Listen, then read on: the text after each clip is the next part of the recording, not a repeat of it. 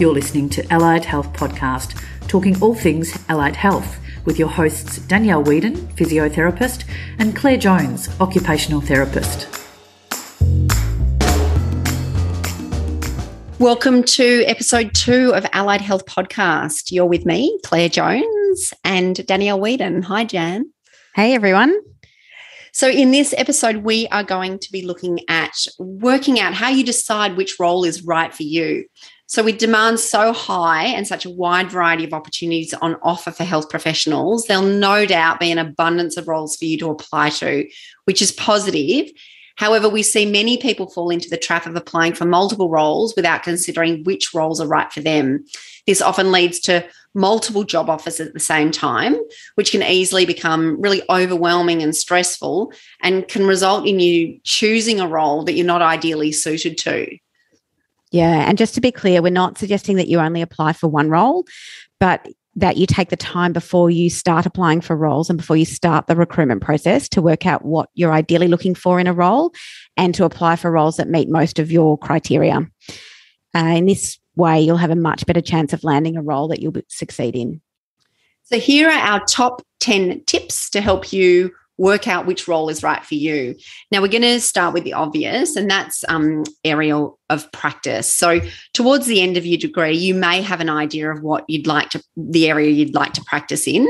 So, pediatrics or adults, community rehab, acute aged care, mental health, occupational rehab, assistive technology, the list goes on. Now, some people have a really clear idea of the pathway they want to take, and some don't, and that's absolutely fine. For those of you who are open to all options, considering other factors will help you narrow down your search and which job opportunities to apply for. Yeah, absolutely. Which brings us to tip two, which is induction and uh, considering whether the organisation offers a, structured induction program and or a graduate program. So it's vital in your graduate year that you feel and that you are supported in your role. More and more clients in the community and aged care sectors are running very structured graduate programs which roll out in the first 6 months of the job. Commonly smaller private practices offer a less formal induction and this often consists of very tailored and personalized shadowing and mentoring where you see clients jointly with a senior therapist regardless of whether or not the induction program is formal or informal, it should include increased supervision, mentoring, and professional development, as well as reduced billable hours in your graduate year. Tip three, we're talking about supervision and support. Now, supervision and support are critical and absolutely non negotiable for any new grad role. So, with any role you're considering, you need to know before committing to that role how much supervision is on offer, how often you'll be given supervision, and how you can access informal supervision when the need arises. So, on the spot supervision um, when you get when you get stuck with a with with a client. It's also important to ask who will be providing you with supervision. So if you're an occupational therapist, you need to know if it's going to be an occupational therapist that will be supervising and how much experience they have. Tip 4, professional development. So, most organisations will, will be open to supporting you with internal professional development and also assist you with an annual professional development allowance for any further training you may like to undertake relevant to the clinical setting. Internal professional development training will often be in the form of in services, which can be undertaken face to face or online. Tip five, we're talking about setting. So, which setting suits you best? I like to refer this to this as a lunchroom decision. Do you want to work in a setting that has a lunchroom, such as a clinic or a hospital? In this type of setting, you'll typically work with or in close proximity um, to other health professionals, and you'll have the opportunity to interact with, say, other therapists throughout the day. Or are you happy working autonomously out in the community, doing your admin from home and meeting, say, in a library or a coffee shop um, for supervision or team meetings? Um, or connecting online for supervision and support. It's really important to mention that you can be successful in any setting you're working in, just as long you just as long as you have the right supervision and support. Tips Tip six for everyone it's very important to consider whether you want to work to billable hours. When you're working to billable hours, you track the amount of time that you provide therapy services with each client, and then the client is charged by the organisation accordingly. Working to billable hours is common in community therapy, private practice, and occupational rehab. We're seeing billable hours vary between 20 to 28 hours per week. And it's very important that you discuss with a future employer what their target billable hours are, what services can be billed for, for example, travel, and to ascertain whether there will be support around achieving these billable hours, especially in your graduate year. Tip seven relates to travel. Travel is really important to consider as it can have a significant impact on your work life balance and consequently how much you enjoy a role. Here are the key considerations when it comes to travel. Is a car required for the role? If so, do you need your own car or is a car provided? How far are you prepared to travel to and from work? And how much travel is required in the role? If I'm working out in the community, if you're working out in the community, um, are you required to attend the office at the beginning and the end of each day? Or can you commute directly to and from appointments from home? This will save you a lot of time. Is travel time included in billable hours? And how am I reimbursed for travel? Am I offered a travel allowance or am I compensated for mileage? If it's the latter, you'll need to keep a logbook. And finally, is regional or interstate travel required? And if so, how often? Tip eight, we're talking about remuneration and tools of the trade. Regarding remuneration, in uh, in your graduate year, we're typically seeing grads offered between about $65,000 and $75,000 in base salary a year plus 10% superannuation. And in addition, for some ro- roles, they'll be offered a car allowance and possible bonus.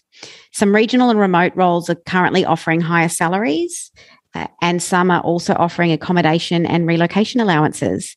At the moment, we've actually got one particular client offering a rural grant for up to $10,000 in professional development uh, to, to successful therapists. So, when it comes to remuneration, though, it's really important in your grad year, and we emphasize it to all of the graduates that we speak to that you prioritize supervision and support over following the money. Regarding tools of the trade, more and more companies will offer additional tools as part of a role. So, in community therapy, you'll often be issued with therapy equipment, plinths, and other items that will you'll need to undertake the services in the home some organisations, especially in occupational rehab and community therapy, will issue you with a work mobile and laptop or iPad, given that there's a substantial proportion of the role that's report writing, which you can do from home.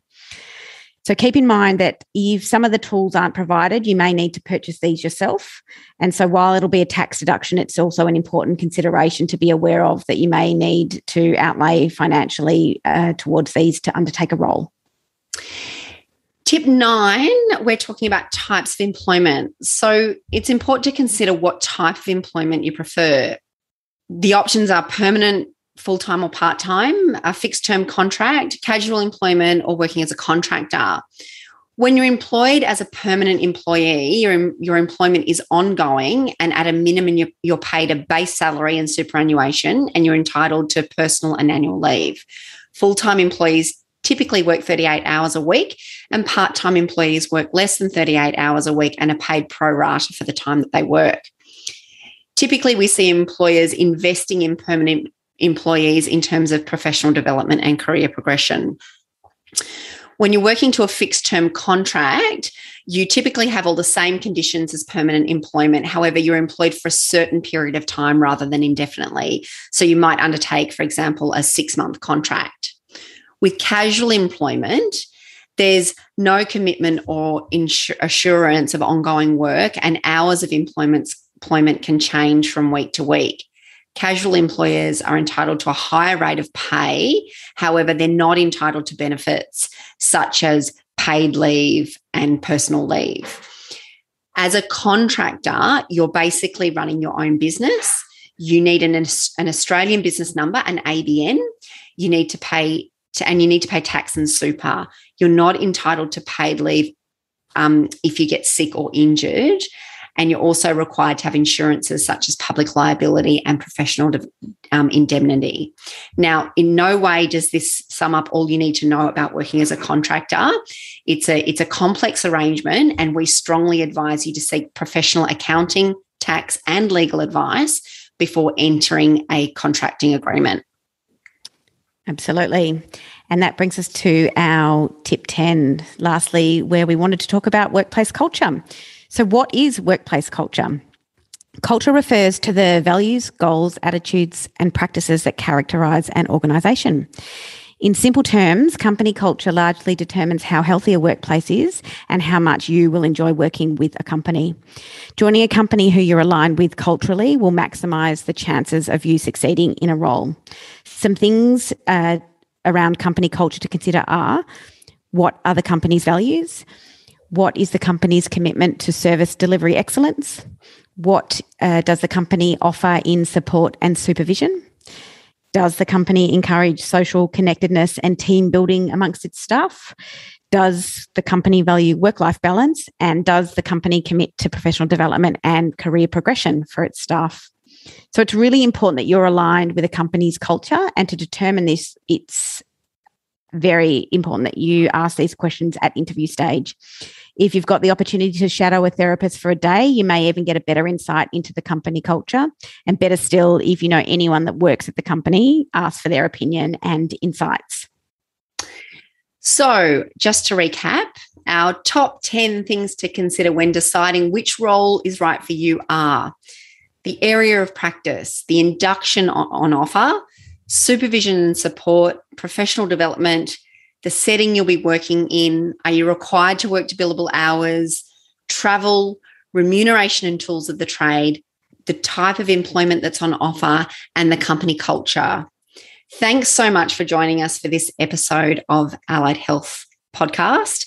If you haven't already done so, Please subscribe, and we look forward to you joining us for our next episode. Bye. We hope you enjoyed listening to the Allied Health Podcast. In the show's notes, you'll find links to our free recruitment resources, job opportunities, and healthcare marketplace insights.